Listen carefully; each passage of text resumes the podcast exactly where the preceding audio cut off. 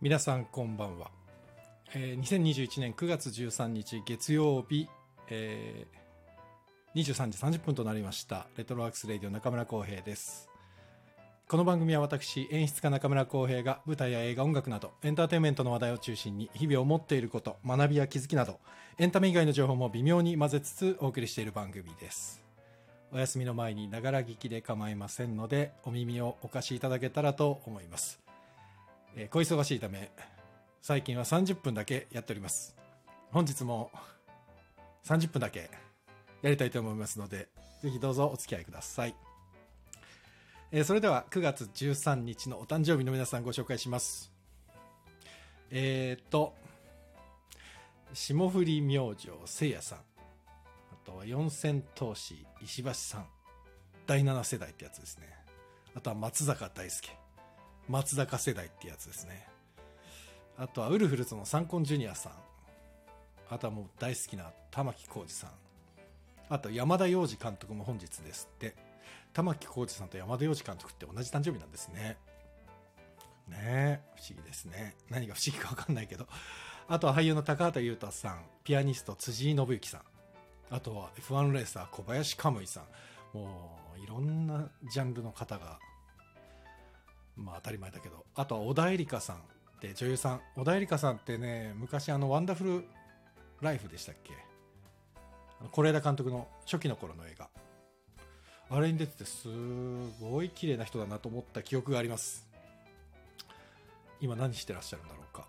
あとはキリンの田村さん。あとは西山聡さん俳優の。西山さんは昔なクロム社っていう劇団があって僕が本当にあの阿佐ヶ谷とか 荻窪とかそっちの方で小劇場でやってる頃にクローム社っていう劇団を西山さんやっててその後ねブラジルっていう劇団に所属されててブラジリアン山田さんのとこですね。そうそうアン山田さんって呼ばれてますけど西山さんも最近もうすごい出てますねいろんなところに。あとは僕の友人というかまあ芝居仲間です。えっ、ー、と全裸監督でヒロインをやってました森田美里さん。も本日お誕生日。ということで世界中の9月13日生まれの皆さんお誕生日おめでとうございます。素晴らしき一年となりますように。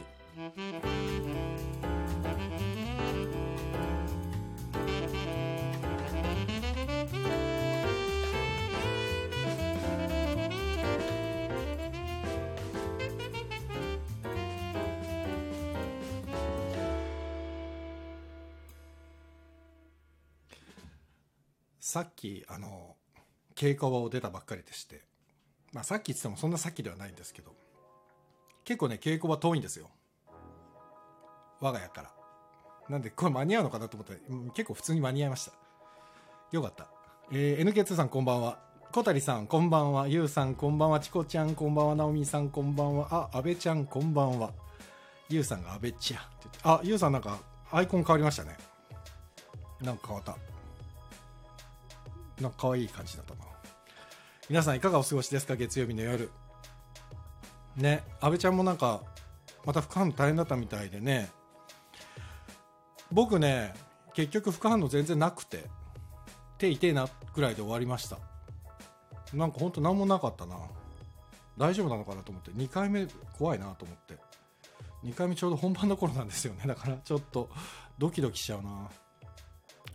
まあでも今ちょっとお誕生日の話しましたけど、お誕生日もあれですね。F1 レーサーがいたり、お笑い芸人がいたり、プロ野球選手がいたり、あのー、生年月日占いってどうなんですかね なんか、これ、この誕生日の人たちがみんな同じ運勢ってことはないでしょだって。ね。どうなんだろうな。説得力があんまりないんだよな、やっぱり。かといってね、朝、あの、目覚ましテレビとかの、目覚まし占いとか見ちゃうんだよな。ってうちの娘がすごい見るんですよ。でパパは何位だ私は何位だって必ず教えてくれるもんですから。12位とかだとねなんか一日なんか すごい底辺から始まる感じがしてちょっと嫌ですよ。なんであれ余計なことしてくれるんだろうな。やらなくていいのにな朝の占い。上位6番だけ言うとかね、ま、それはそれで嫌か気になっちゃうもんな。まあそれどうでもいいですよ。どうでもいいんですそんな話はね。あ安倍ちゃん羨ましい。ね。なんでだろう？ど何なんですかね？どういう差なんだろうか？これは。俺本当に何にも何にもなかったです。だってあの打った後に稽古場行って普通に稽古をして翌日も普通に稽古に行ってました。なんか左肩痛えなぐらいでしたから。ね安倍ちゃん大変そうだったから。でもね今はもう落ち着いたんですかね？だといいけど。ゆうさんもね不可能ないって言ってましたもんねこの前もね。大学の友人が生年月日血液型同じですが全く違う人生です。そうでしょう？そういうことですよね。そうなんですよ。僕ねあのプロレスラーの鈴木みのるさんと同じ誕生日なんですけど全然違う生き方してますからね。どうなんだろうね、うん、難しいとこですよね。あ淳平さん。こんばんは淳平さん。ご無沙汰しております。元気ですか淳平さん？なんか最近皆さんとあんまりお話できてないからしたいですね。もう稽古場で最近誰か出てくれないかなって言いは言いまくってるんだけどなかなか。でも今日え出たいですよって言ってくれた子がいたんだけど出てくれるのかな？ちょっとまたあれだな。安倍ちゃんほぼ落ち着きました。40度は死ぬかと思いました。40度はちょっとハードすぎますね。副反応としてね。40度って俺多分出たことなくて分かんないや。40度ってどんな感じなんだろう。天井が落ちてくるとかって言うけど本当かな？淳平さんギリ元気です。ギリ元気か。そうですよね。騎士団万博もね今年は。でなんかね騎士団万博みたいにこうフェスフェスとかやっちゃうとねやっぱりねいろいろね世間も厳しいしね難しいですよね本当にね。うんうんうん。ゆうさん40度まで行ってたね。大変だったね阿部ちゃん。本当に阿部ちゃんのねツイートを見るたびに意外とドキドキしました。大丈夫かなと思って。本当に。今日はちなみに東京は611名の新規感染者だったそうで。随分減りましたねって言いたいところですけど6ヶ月前ぐらい半年前ぐらいは500人超えてあわあわしてましたけどねみんなね。1回1000人超えてうわーってなって2000人超えてわーってなった後にまた500人になった時もわーってみんななってたのに今600人で減りましたねって言ってるんだもんな。すごいですね。本当に。あそうだ。でそうそう。今日はねちゃんとあれですよ。あのー今僕あそうそう。えっ、と なんだなんだっけ？そうそうってずっと言ってるけど。えっ、とこれあのコロナ禍になって去年はあの1年間舞台ができなかったんで映像制作の勉強して映像をたくさん作って細かいやつを。たくさん作ってやったんですけど今年に入ってそれが今年の頭に本当は映画を撮る予定だったんですよ。短編の短い映画撮る予定だったんですけど年明けに緊急事態宣言が出てでよし撮ろうと思うとまた緊急事態宣言が出てて緊急事態宣言を乱発だったじゃないですか。それでちょっともう無期限延期にして今それは完全に止まってしまってるんですけどもでその時に無期限延期だねって言った時にじゃないなその前かその映画の告知も兼ねてと思ってこのスタンド FM を始めたんですよ。でも当時というか今年の頭の頃はもう本当に仕事がないというか演劇的なことが何もできなくてあこのままだとあの脳みそが腐ってしまうと思ってで慌ててこういう誰かに聞いていただくようなものをまあ舞台と一緒じゃないですかライブ配信って。ライブですから。だからある一定の緊張感を保ちながら何かできるかなと思って始めたのがこれなんですけど。そしたらまさかちょっとこんなに秋になってあまあ夏秋になってこんなに正直忙しくなるとあんま思ってなくて。この昼間稽古にガンガンガンガン行っていながら夜この配信を週3続けるっていうのはなかなか過酷だなと思ったんですけど、まあ、や続けるんですけどいや大変だぞと思ってますよ。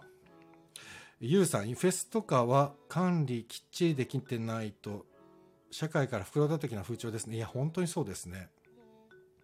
でもそれこそね淳平さんもいつもねやってる騎士団万博もそうですけど多分騎士団万博とかはやったらやったで感染対策とかはすげえきっちりやると思うんですよ。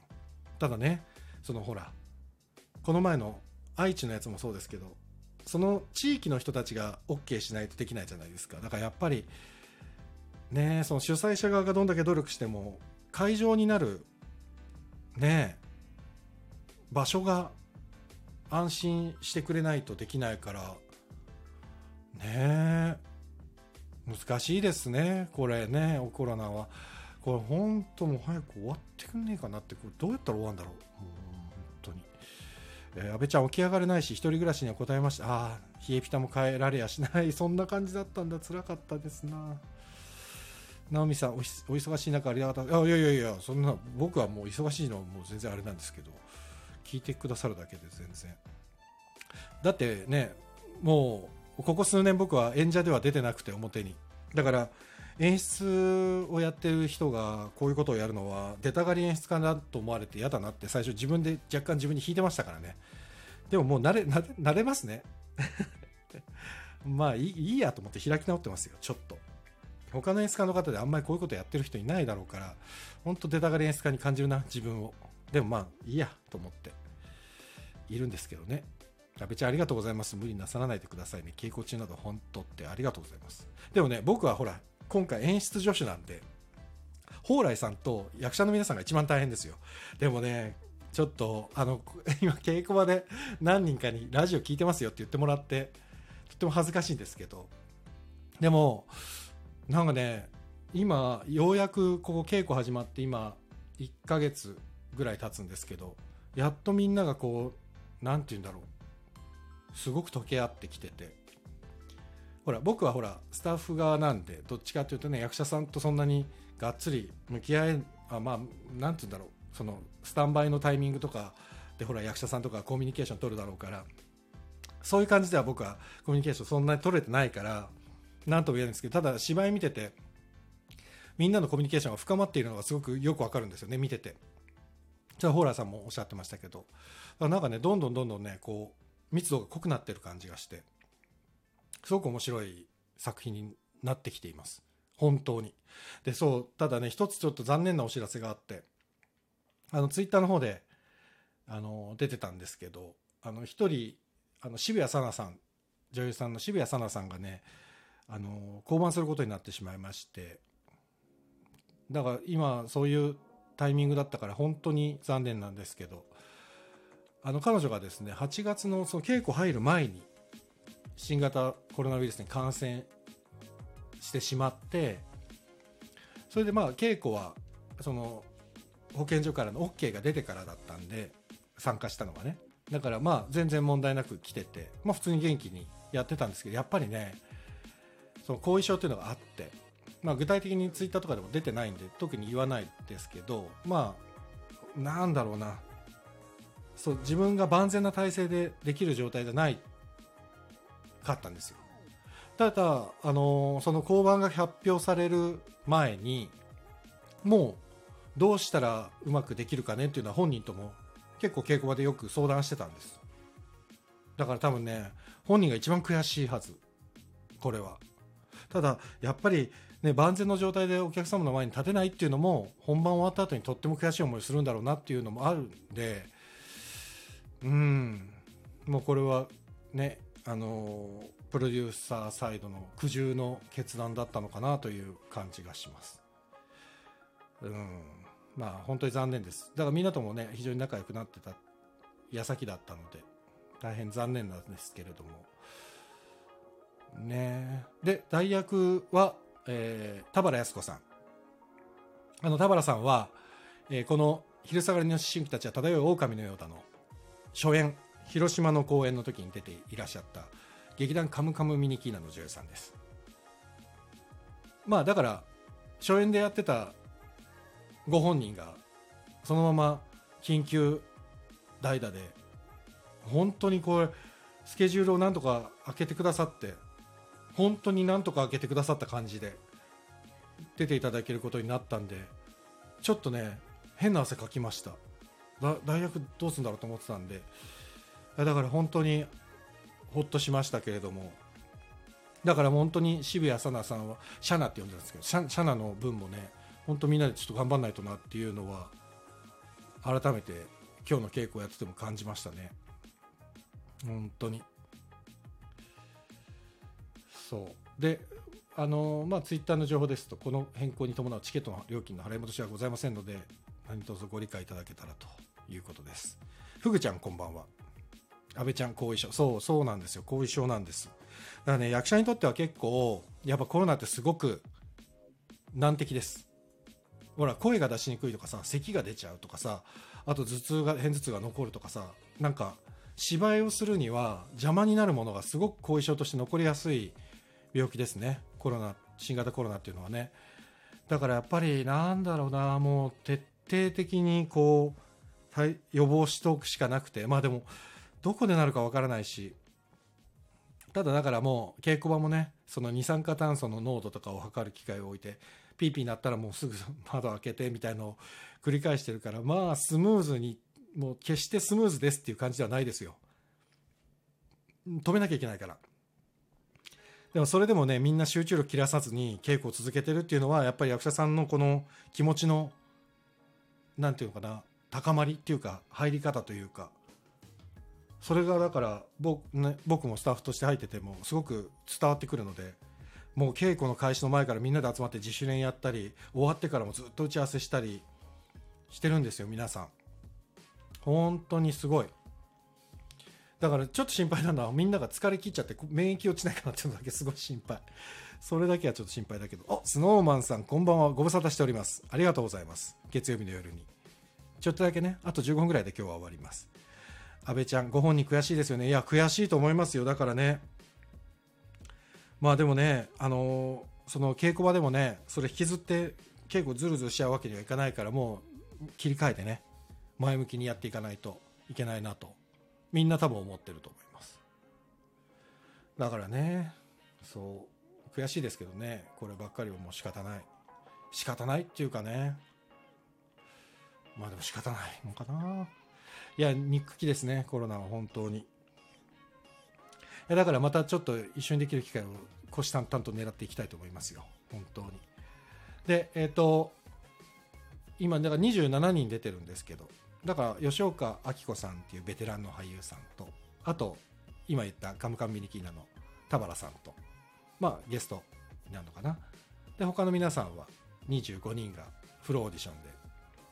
あ堀玉くん。忘れがちだけど代わりがいない中でやってるんですよね。こういう時に改めて考えさせられますよね。あこんばんは。こんばんは。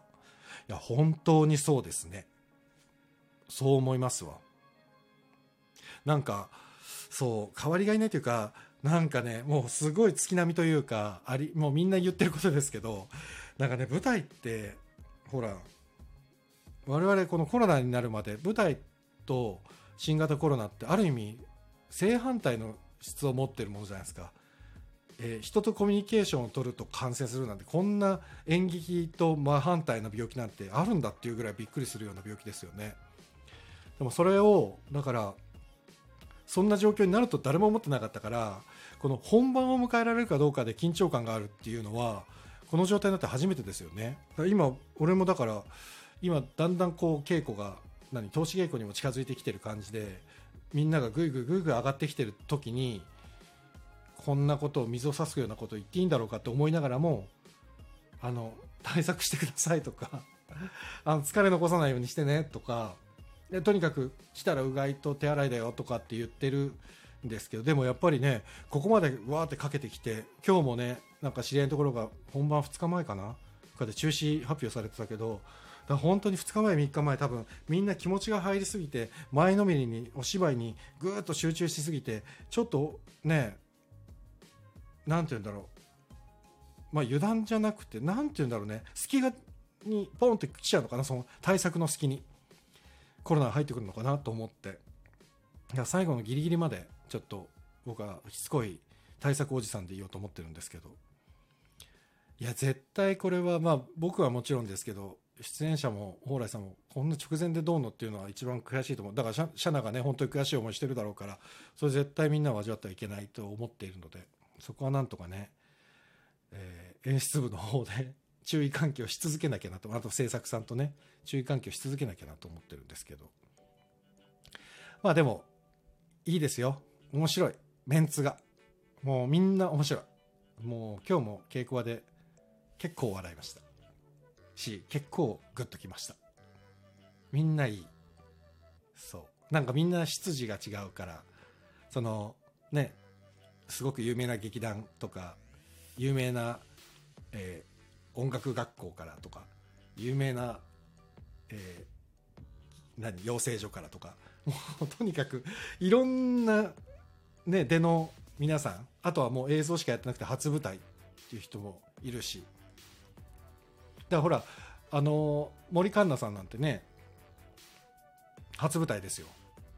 初舞台だけど、まあ、ドラマとかにはもう技が出てるわけで。ねでもその彼女は初舞台じゃない？だからすごくドラマとかに技が出てるにもかかわらずですねやっぱりみんなと残って稽古したりするわけですよ。終わってから。一生懸命稽古してるわけ。そういうの見るとああ本当みんないいね。いいよねと思う本当に。ねえ阿部ちゃん何としてでも幕開けたいですね。もう絶対幕開けたいですね。ここもう絶対。堀田真くんどこかでお邪魔できればと思っております。ぜひいらしてください。あでも本当にいい作品です。あのとってもいいです、うん、まず作品がいいんですけどそれにみんなのなんていうのかな。あだから今回そのエチュードも含めて作られていてその本人に合わせてなんかしなん台本とはちょっと違う作りになっていってるわけですよ。台本がだから書き換えられていくわけですよ。やりながらその本人がどんどん自分なりにアレンジしていってるわけですよ。だから多分初演の広島のものとはまたちょっと違うしそれぞれの個性が非常によく出てくるような作品になってきていると思います。えー浩平さんちにそっちかい。迎撃に来てくれる迎撃に。ぜひ迎撃の方に。ね。えいやーにしてもちょっともう本当さっきさっきまで稽古場にいたからもうヘロヘロですよ。本当に。でもちょっとしたらあれなんでな投資稽古とかになるんでね。まあまあまあ正直僕より全然役者さんの方が疲れてると思うんで。こんなところで疲れた疲れた言ってられないんですけど。嘘嘘どこかで。はいぜひ来てください。じゃああれだな。ちょっと待ってね。久しぶりに。もう強引にですね。ここは。ちょっと待ってくださいよ。ちょっと待ってよ。これどうすればいいんだっけな。えー、っとちょっと待ってよ。今何をやろうとしてるか察しがついてる方いらっしゃいます？ちょっと待ってくださいね。今ねえー、っとこれをこうしてちょっと待ってね。ちょっと一回なんか微妙な感じになりますよ。えー、っとちょっと待ってね。今多分いい感じの音声で聞こえてると思うんですけど一回ブツって言うと思います。言いました？ブツって。でブツってまた来た？これ僕の声今聞こえてます？聞こえてます？これ今。聞こえてる人僕の声は聞こえていますか？聞こえていたらどなたかお返事くださいあ聞こえてないかな？あ聞こえてるよかったよかったよし、聞こえてるっていうことで、ありがとうございます。あ、ヘパさんありがとうございます。あ、ゴリさんこんばんはありがとうございます。あ、ガークもありがとうございます。皆さんすいません、聞こえているということで。そして、今、グッドマークをしてくれた、えー、淳平さん。淳平さん聞きに来ると来ると僕があげるっていう、悪い癖を今ちょっと久しぶりに。えー、安倍ちゃん、私こっそり自宅さんがお邪魔する日を狙っています。あ、淳平さん。朝す。朝さ久しぶりです。本当ご無沙汰してます。ちょっと短めにしたんですけど。いいですね、稽古。何が何が？稽古？あ、そうそう、はいそうなんですよ。もう全くないですから、そういうの。そうですよね。え、ライブは？ライブもですか？全然？いや、あの、一応た、本当に月に1回、2回、チロッとあるんですけど、あはあはでもまあ、本当に、そんなもんですよ。マジか。あれは？マチャさんとマチャマチャさんとやってるやつとかは？トークライブですか？トークライブ。トークライブももう全然です。あの、そうなんだ。お酒飲めなくなってからやめようってことになって、そうっすよね。あの、シラフ、シラフで聞く話じゃないんで、ちょっと危ないからね。マチャさんとね。のそうですね話はね。ちょっとの飲み流すような話ばっかりなんで、まあでも確かに、東京はね、まだ相変わらず8時までだし、お店が。お酒も飲めないし。なんか今日山梨解禁になったってね、言ってましたね。あ、本当ですか？山梨は、あの、なんだっけ、まん延防止も終わって、みたいですよえ。えそう。だから今日が普通にお酒飲んでる。いや、徐々にいい方向に。まあでも山梨はね、結構徹底してましたからね、もともとが。感染対策。あ、そうなんですか。そう、県としてすっごい感染者少ないし。そうなんですよ。いやー、じゃあ、淳平さん今ど、どうしてます？どうして、どうして、何、息を潜めてるからですか？そうですね。あの、どうしてるんでしょうね。俺もでも本当急にですからね、急にバタバタバタってなっただけで、これが本当に続くのかっていうのがね。あででも、うん。もうでも本当にあの、えっと、ここ最近の思い出話すと、まあ散歩に行ったとか、あとなんか、ハンバーガー買ったらナゲットが入ってなかったとか、もうそんな話ばっかりですよ。マクドナルドでね、はい。ナゲットも頼んだのにナゲット入ってなかった。入ってない。ああ。もうライブだな。自分とにかく。暇だから揉めちゃうみたいな感じですよ。ライブやりましょう。ライブだわ。あれ、だって団長、団長たちは、騎士団はそうですよ。騎士団は動いてるんですか？今。騎士団のライブも止まってる？一応動いてます。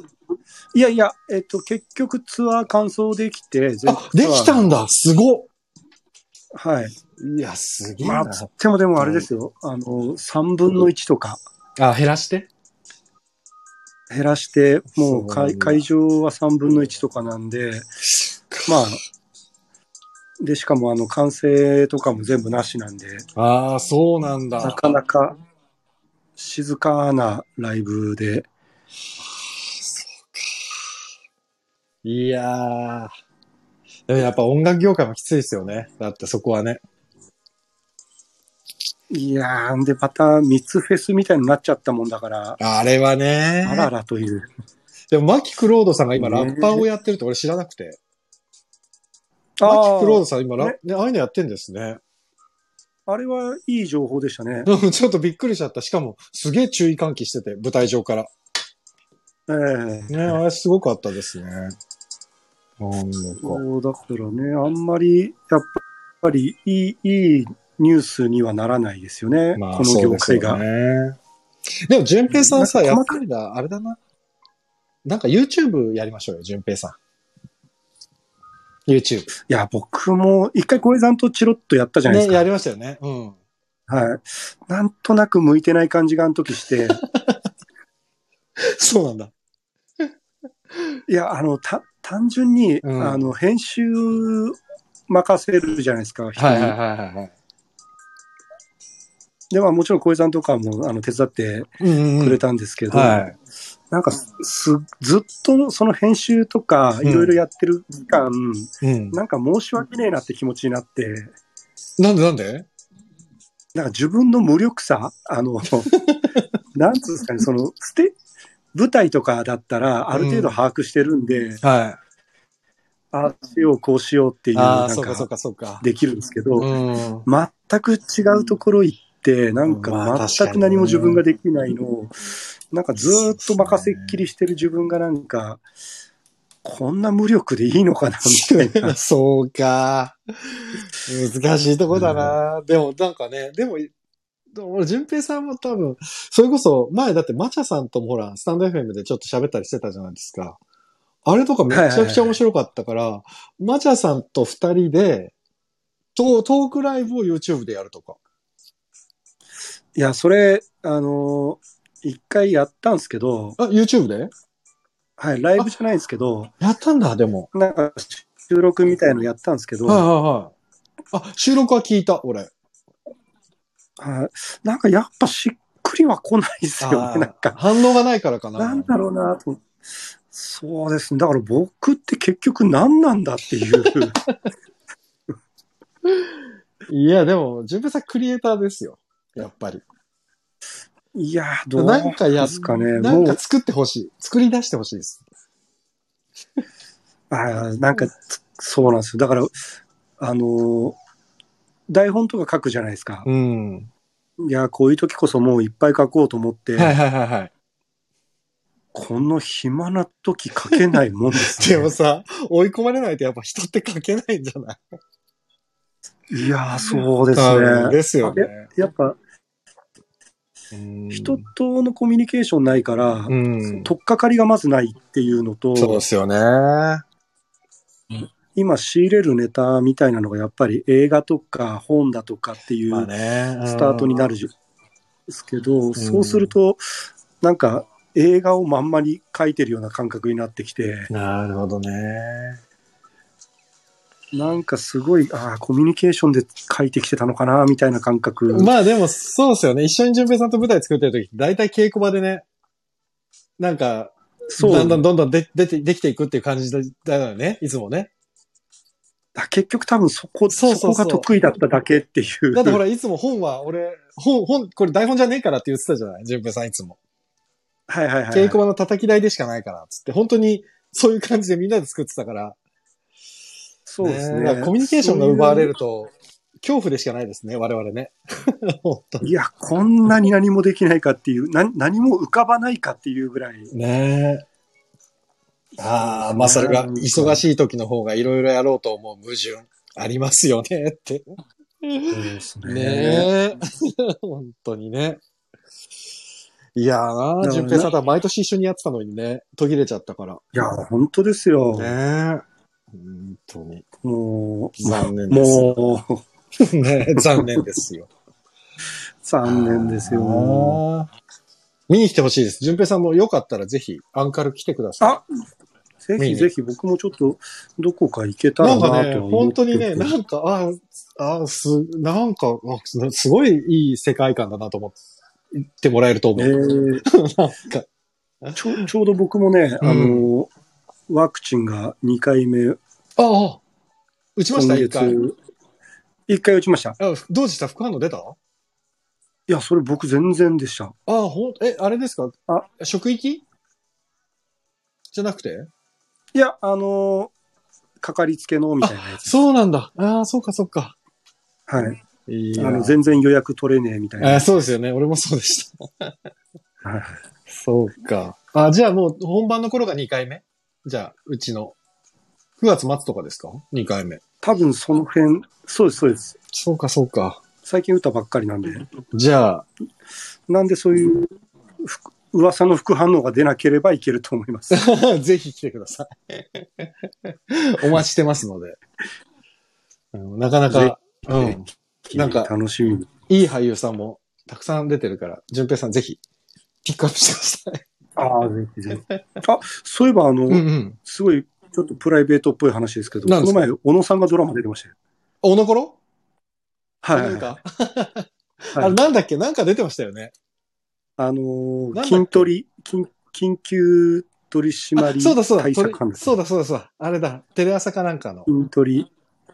そうだはいそうだ。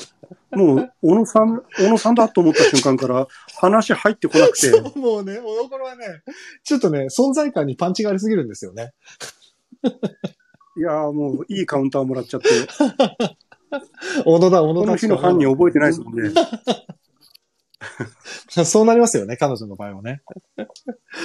いや、いや面白い。いい、いい、いい感じでした。いいね。だからなんかみんながほら、うちらと一緒にやってた、ね、みんながだんだんだんだんこうテレビに進出し始めてるのは、ちょっと見てて面白いですよね。ああ、出てんだ、これ、と。いやー、すごい。なーと思いますよ。ね。だからヒカルが今日、あの、ナイトドクターも今日最終回だったから、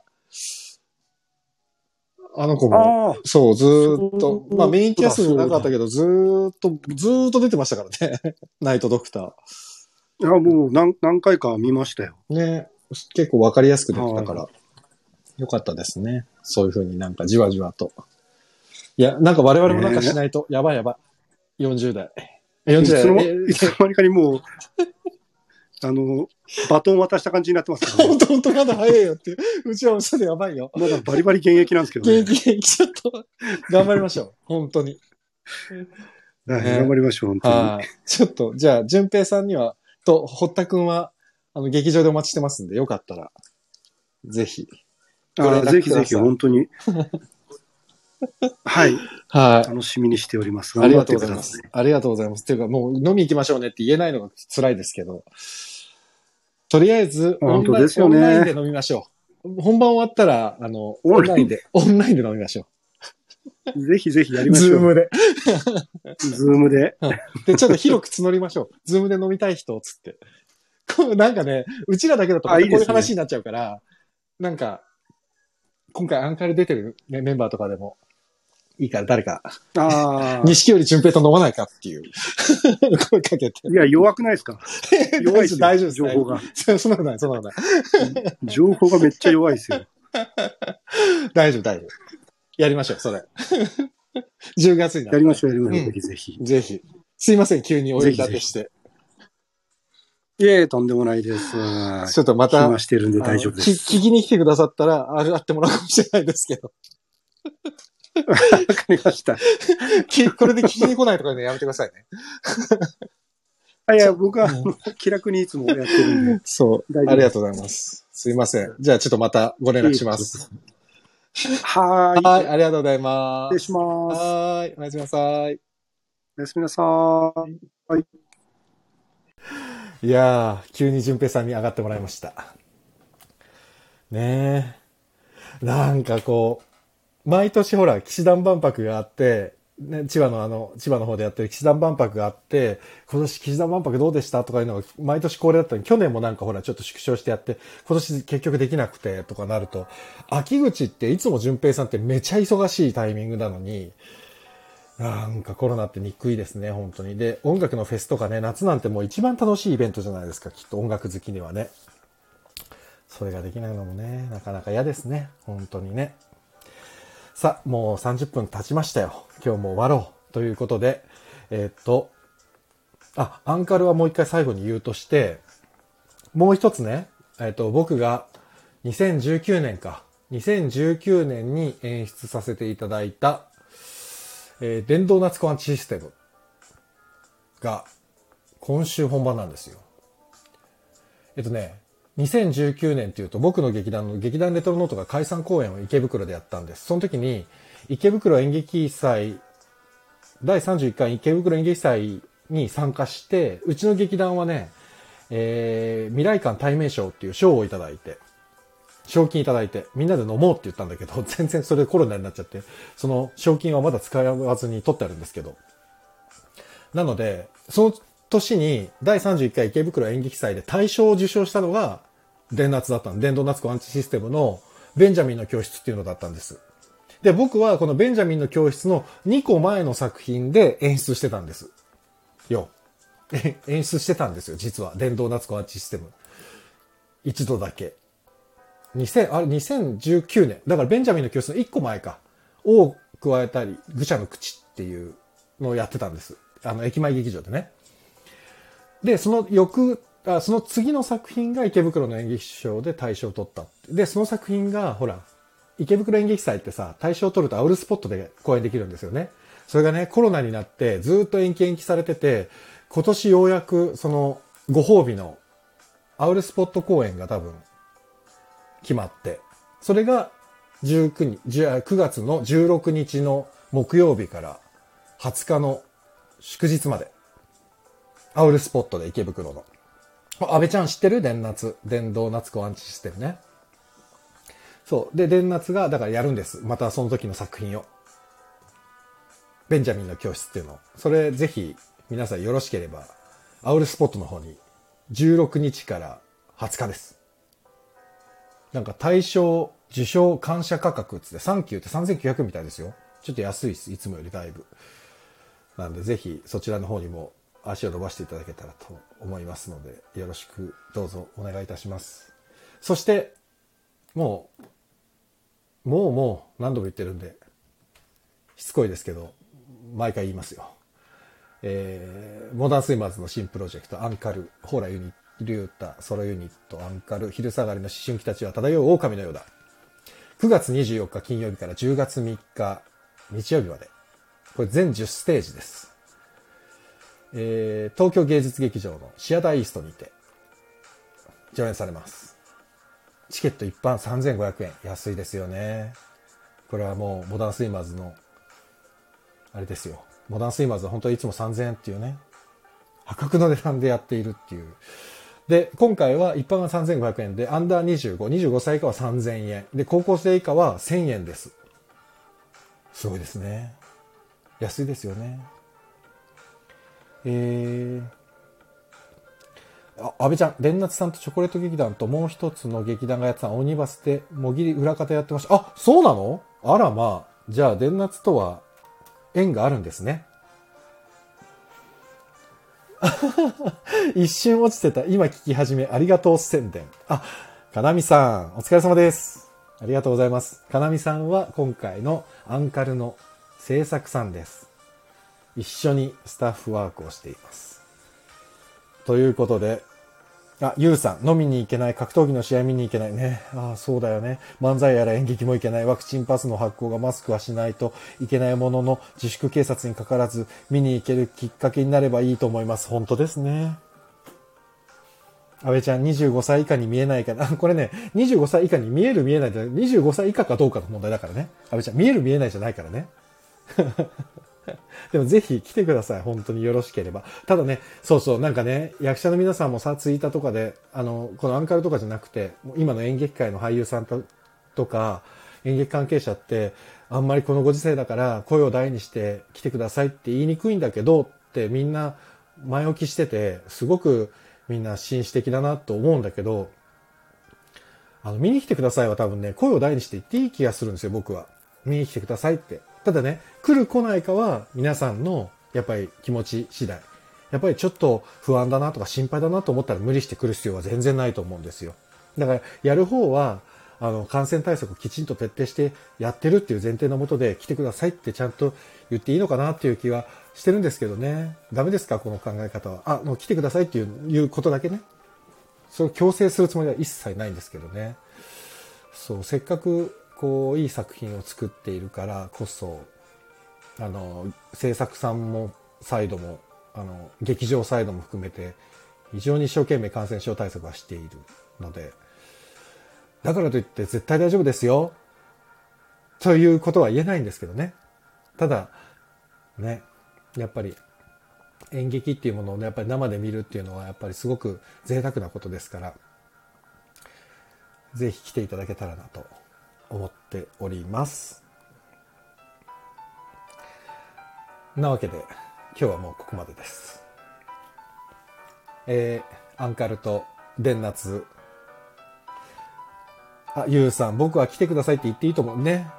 作ってる方はね、来てくださいって一生懸命感染対策しながら来てくださいって言っていいですよね。と僕も思います。自分がね、そういう立場にいるからっていうわけじゃなくて、なんかね、みんながツイッターで、このご時世だから言えないんですけどって前置きしてるのがなんかすごく、本当にみんな、すごく優しいけど、でも、ね、行く行かないはもうお客様自身の判断によるから、作り手の方は一生懸命作って、一生懸命対策して、一生懸命見に来てもらいましょうって言っていい気がしています。すいません。これ僕の考え方です。えー全部、全部自己責任ですものね。まあ結局そうなっちゃうんですけどね。うんうん。ただね、そうそう、来るときにさ、電車とか乗り継いでこなきゃいけないってなると、やっぱ電車とかすごい不安だと思うんですよね。満員電車とかになっちゃうと特に。だからね、あのーそこだけ、それが不安だっていう時は別に無理する必要はないと思いますよ。で、かなみさん、それが仕事なんで、そう。見に来てもらうのが僕らの仕事だから、やっぱりそこは胸を張って来てくださいって言いたいと思いますので、ぜひ来てください。言わせてください。ということで、皆様、本日もお付き合いありがとうございました。月曜日の夜です。ちょっとまた今週1週間、頑張れば、来週は祝日たくさんありますからね。今週1週間また頑張って元気に過ごしましょう。というわけで最後までお付き合いいただきまして誠にありがとうございました。そして淳平さんも突然上がっていただきましてありがとうございました。こんな感じで突然誰かに上がっていただく可能性ありますので、皆さんって言ったら誰も来なくなるのかな。えそんなことはないです。誰も無理してあげようとは思いません。と 言いながら、たまにちょろっと声かけちゃうかもしれないですけど、嫌だったら拒否してくださいね。ということで、お相手はレトロワックスレディオ中村浩平でした。皆様、良い夢を見てください。おやすみなさい。ありがとうございました。